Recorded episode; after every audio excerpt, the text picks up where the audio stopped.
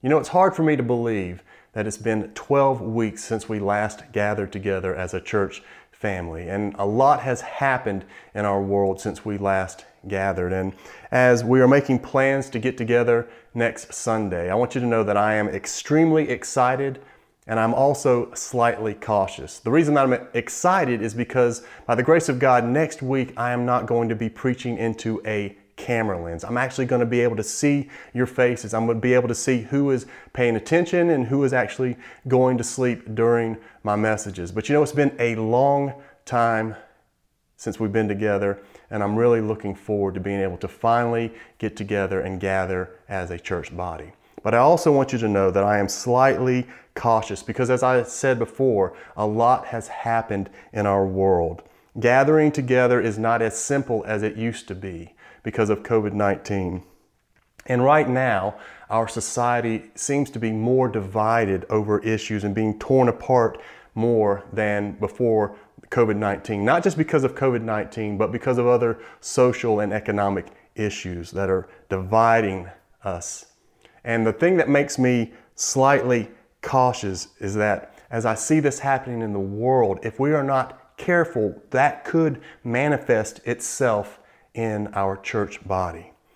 That is, if we fail to walk in the mind of Christ. And you know, because I know many of you, and because we've been able to have conversations, I'm aware that even within our church, we do not all view this pandemic the same way. Now, we are unanimous when it comes to being concerned about those who have contracted the virus and those who have lost loved ones. We are all united in that. But when it comes to how we interact with one another going forward and how we deal with these issues, we have varied opinions. For example, on one hand, there is a group of us who believes that this pandemic has been blown out of proportion. Now, this group would not say that the virus isn't real, but they believe that the way that it has been handled has been bigger than it should have been. The government has made it bigger than it should have been and that the government has actually overstepped its bounds in the way that it has forced us to, to have extreme measures put upon us. And when it comes to the stay at home, sheltering, and wearing masks and physical distancing, there are some who would say that science and data don't support the measures that have been taken thus far, and that the government is just flexing their control over us. And you know, the, the truth is they can point to doctors, they can point to physicists, they can point to experts who appear to be knowledgeable in what they're talking about. And you know, we have brothers and sisters who love Jesus in our midst who have this view. Now, on the other hand, we have another group who would say, you know what, actually, this has not been blown out of proportion. Coronavirus is a real thing, and we should continue practicing sheltering and wearing masks and physical distancing. And the govern- government, some people would say, actually hasn't done enough. More needs to be done to protect those who are weak. And this group of people can also point to doctors and physicists and experts who appear knowledgeable about what they're talking about. And it's it's important to understand that we have people who love Jesus, who love God, who actually are in our midst, who have this view also. And then the, there is a third group who is kind of in the middle. They can see both sides. And you know what? These people also love the Lord. And the point I'm trying to make here is that we can have strong convictions. We can be very passionate about the positions that we hold for various reasons. And as we're going to see in our passage this morning, the Word of God actually allows us to do that. It's okay to have convictions, it's okay to be passionate about things as long as it does not create divisions within the body of Christ. And one of the questions that I hope to answer this morning is this. Can a diverse church where believers have differing views and convictions truly love one another and avoid becoming divided. And the Apostle Paul wrote Romans chapter 14 to instruct the church on how to preserve unity in a congregation when there are differing views and convictions. And so I hope by the grace of God that this will be a very practical message for our church family. And if you're familiar with the book of Romans, you know that all throughout this letter, Paul is preaching the gospel to us. And in chapters 12 and 13, he tells us we need to give everything we are to Christ because of what Christ has done for us. We need to offer ourselves as living sacrifices to Jesus, to lay our lives down for Jesus, and then to love one another as Christ has loved us. And so, with that thought in mind, I want to begin in our passage, Romans chapter 14, and we're going to begin with verse 1. As for the one who is weak in faith, welcome him, but not to quarrel over opinions. One person believes he may eat anything, while the weak person eats only vegetables. And you know, right off the bat, in verse 1, Paul instructs those who are strong in faith to welcome those who are weak in faith. And I think it's important for us to understand what does it mean to be weak in faith? Well, the first thing you need to understand is that someone who is weak in faith is really a true believer in Christ. They are a brother and sister who has fully put their faith in Christ. They are not trusting in anything or anyone but Jesus for salvation. This is a person who knows and loves and trusts in God. But they are considered to be weak, however, because they believe that either certain activities are wrong when they're not, or they believe that you should live or worship in a certain way, even when God hasn't required it. And in this passage, specifically what Paul is dealing with are believers who were arguing over whether you could eat meat or if you just had to eat vegetables or if you could drink wine. And also they were arguing over holy days, whether you had to observe certain days in a, in a certain way. And it's important to understand that back in the day when, when this letter was being written, the meat that was in the meat market was often sacrificed to idols.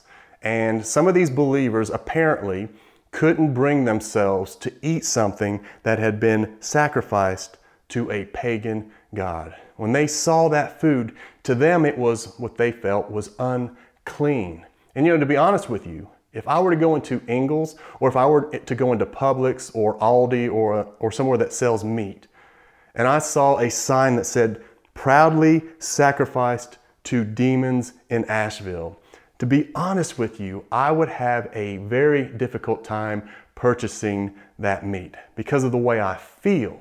Now, I want to be clear here, and this is where we need to understand what's going on here. It's the way I feel about it. It's not because Scripture teaches that if I ate that, it would be sin. As a matter of fact, it teaches the contrary. In 1 Corinthians 10 25, Paul says this Eat whatever is sold in the meat market without raising any question on the ground of conscience. For the earth is the Lord's and the fullness thereof. Then in verse 14 of our chapter today, of chapter 14 of Romans, he says, I know and am persuaded in the Lord Jesus that nothing is unclean in itself. So, what Paul is teaching here is if you're in the meat market and you see some meat and it's been sacrificed to idols and your conscience doesn't bother you, go ahead and purchase it and praise God for it. But if your conscience bothers you, don't purchase it. And you know what? To be honest with you, as I said earlier, if I saw meat that was sacrificed to idols or to demons, I would have a hard time purchasing it. But it would just mean that my faith is weak in that area. And so Paul, what he's teaching in this passage, he's teaching the stronger, those who are more mature in their faith, to welcome those who are weak, not so that you can argue with them, not so, so that you can change their view, but to love them. And it's important, to, again, to understand that someone who is weak in their faith is just someone who is a little bit more strict in an area than they have to be. It doesn't mean that they don't love the Lord. It doesn't mean that they don't have faith in Jesus. It just means that their Christian liberties are restricted. And when we look at Christian liberties, basically these are activities or freedoms that a disciple of Jesus is allowed to either participate in or refrain from participating in as long as they meet two requirements. And we need to understand what those two requirements are. Number one, It has to be an activity that is not express, expressly forbidden or commanded in Scripture. In other words, it is not the freedom to just go and sin and do whatever your flesh desires. Paul deals with that in Romans chapter 6. He says, Should we go on sinning? No, by no means. So if someone says that, you know, I'm free to do whatever I want, I can be sexually promiscuous, that is clearly not a, a Christian freedom. And it's also, we don't have the freedom to add to or take away from what the gospel teaches.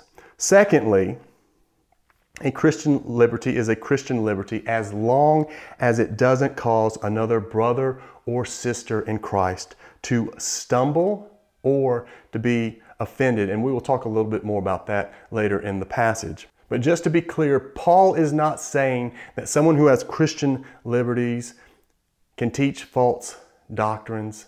And he's also not saying that they can live any way that they want to. They are not, they're not free to live a sinful lifestyle. But we do need to understand that Christian liberties are areas that we may or may not agree with one another. For example, what kind of food are we allowed to eat? What kind of movies can you go to? Are tattoos wrong in and of themselves? When it comes to dressing, the, the scripture says to dress modestly. Well, what does that mean? If you're wearing a skirt, how long does it have to be or how short can it be?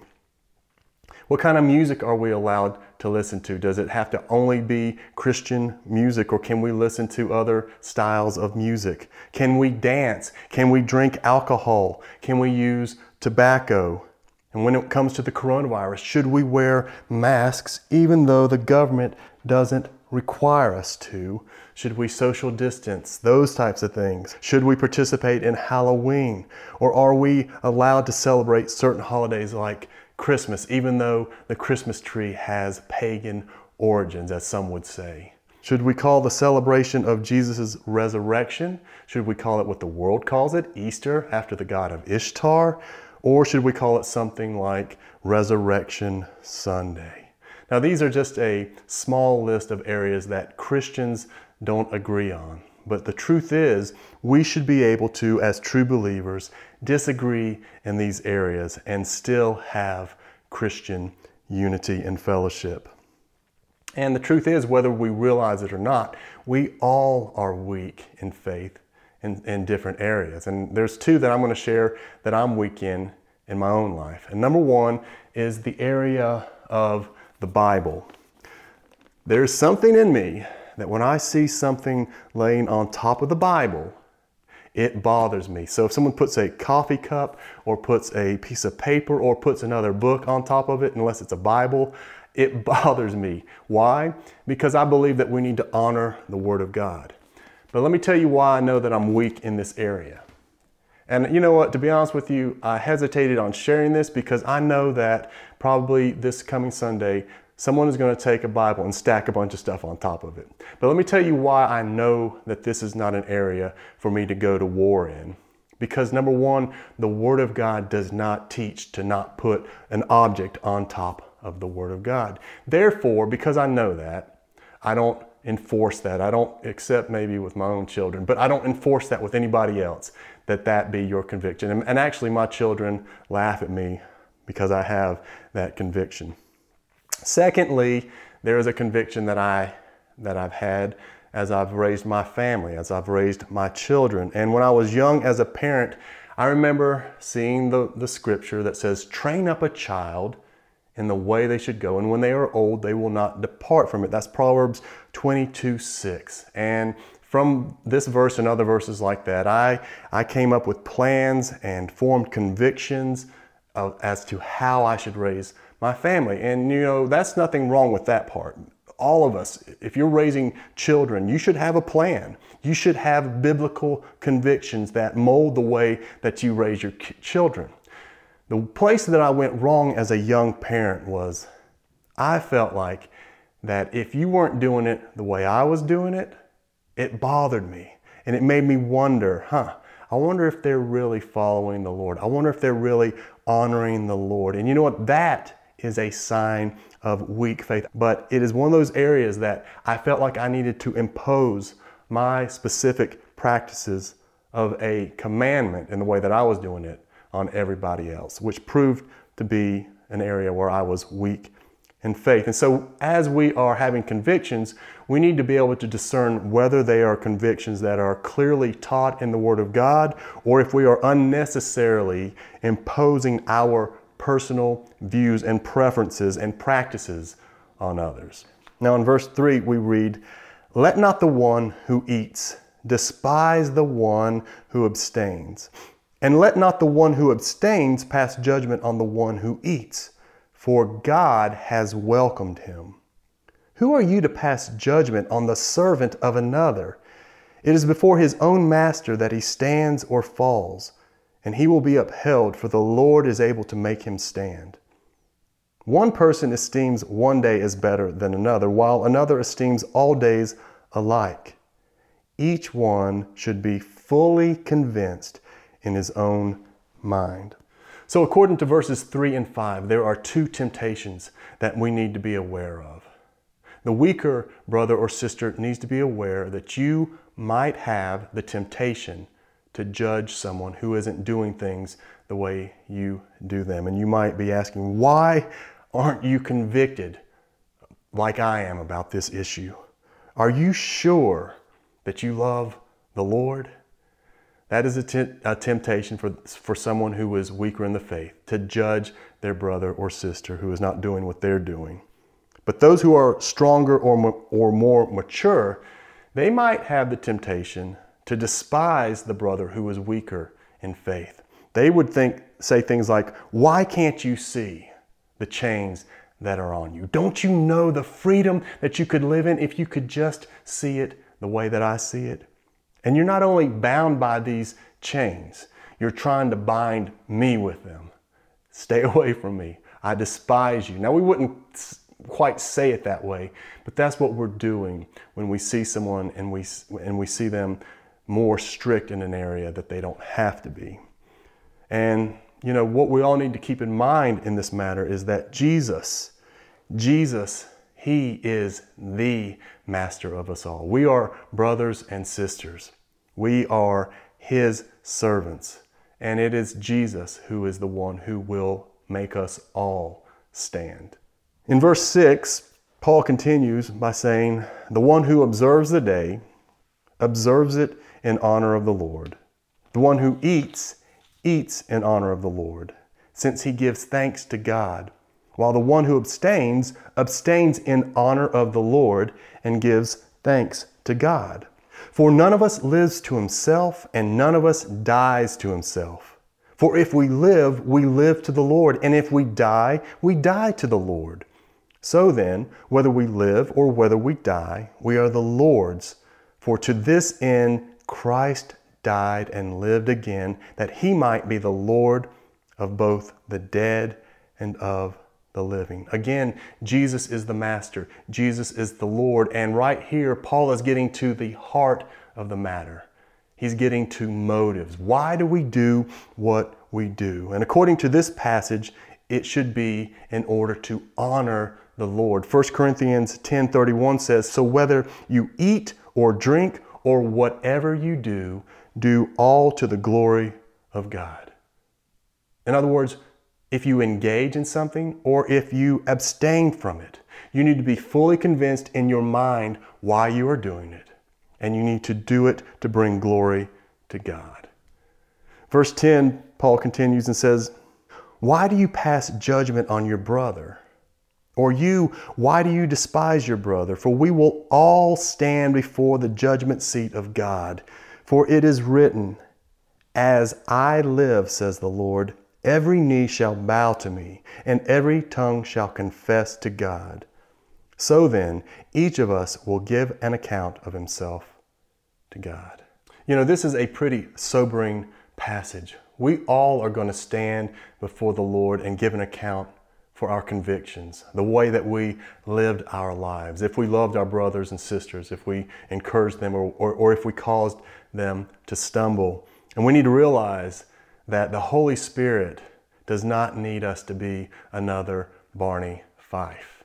We all know the child who, is, who appears to be concerned about their brother or sister about whether or not what they're doing is right or wrong. I don't know how many times I have been raising my children. I've been in the room, one of our children is doing something, and a brother or sister tries to step in and get involved with whether or not that child is doing the right thing. And I'm like, hey, don't worry about it. I see it. I'm right here.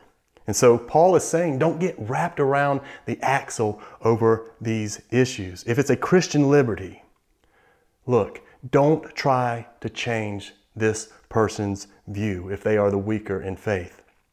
Don't try to change it unless it is forbidden or commanded in Scripture. Let them have their view, realizing that they are doing what they're doing to honor God.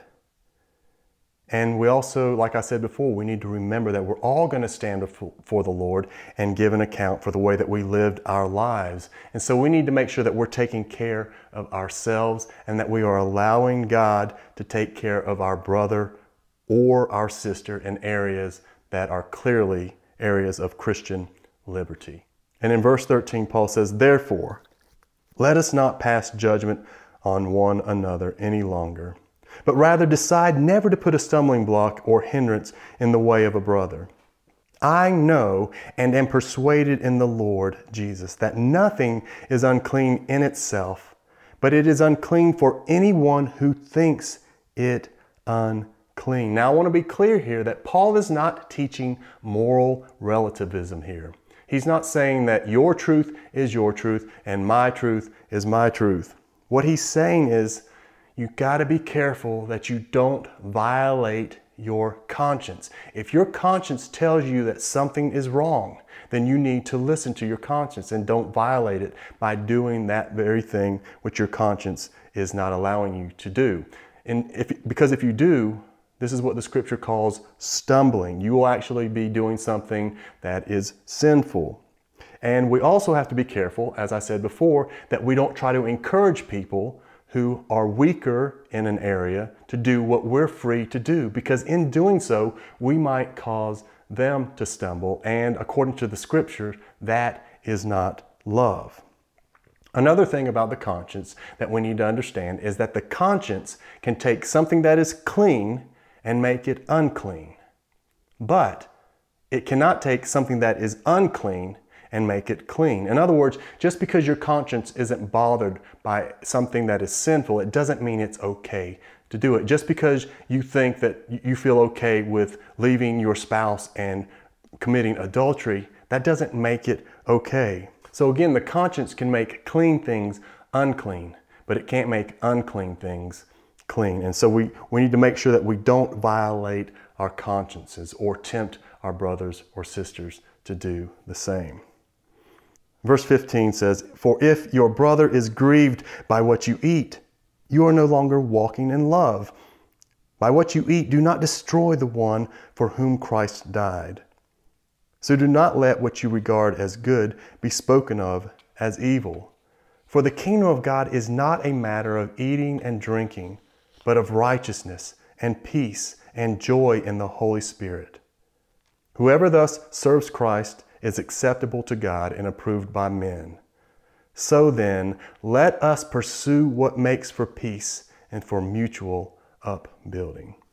So, what Paul is basically saying here is not to allow your Christian liberties to destroy your brother or your sister. We need to pursue peace and whatever that is that builds one another up in love. And so, to go back to the beginning of my message with the question that I asked Can a diverse church where believers have differing views and convictions truly love one another and avoid becoming divided? I believe, according to this passage, the answer is yes.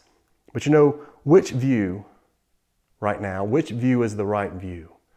Who in our situation with Corona, which one of us is the weak one and which one of us is the strong one? Which one has the right view? Well, let me just say this that it might be that scientifically and statistically speaking, your data or your data is right. You may have the right view, but according to Scripture, if you do not love, if you do not walk in the mind of Christ, it doesn't matter how right you are. If you don't love, then you are wrong. Let me show you who is the right one in this situation. The right one, the one who is right, is the one who loves and welcomes their brother or sister even when they hold convictions that are contrary to theirs. Who are the strong? The ones who are strong are those who love their neighbors even when they don't agree. And you know, that takes maturity. That requires us to die to our preferences and to our freedoms. And as we're seeking to maintain unity in the midst of diversity, I have three ways that I want to share that we can build one, one another up. The first is we need to walk in humility. We need to make sure that we are walking in humility. And we need to be humble enough to live according to our convictions. I want to encourage you do not violate your conscience right now. For example, if you don't feel comfortable joining with the rest of the congregation next Sunday, I want to encourage you do not violate your, your conscience. Join us online. You will be missed, but I want to encourage you to join us online. That's the same thing when we gather. If you feel like you need to wear a mask, wear it. Also, if someone is getting too close to you, just in love, make sure that they understand your position. Another thing as we walk in humility is that we need to realize that we don't know everything. One thing I've learned over the past three months is that we don't know much about what we're doing. It keeps changing back and forth. So we need to be careful that we're not too dogmatic with our views. We could be wrong. And so instead of being very dogmatic, we need to be careful that we don't judge and despise one another, but rather we need to seek to understand one another. That is another sign of maturity in Christ. Secondly, we need to remember that Jesus died for and welcomed us. Now, for me, I know I have forgotten that.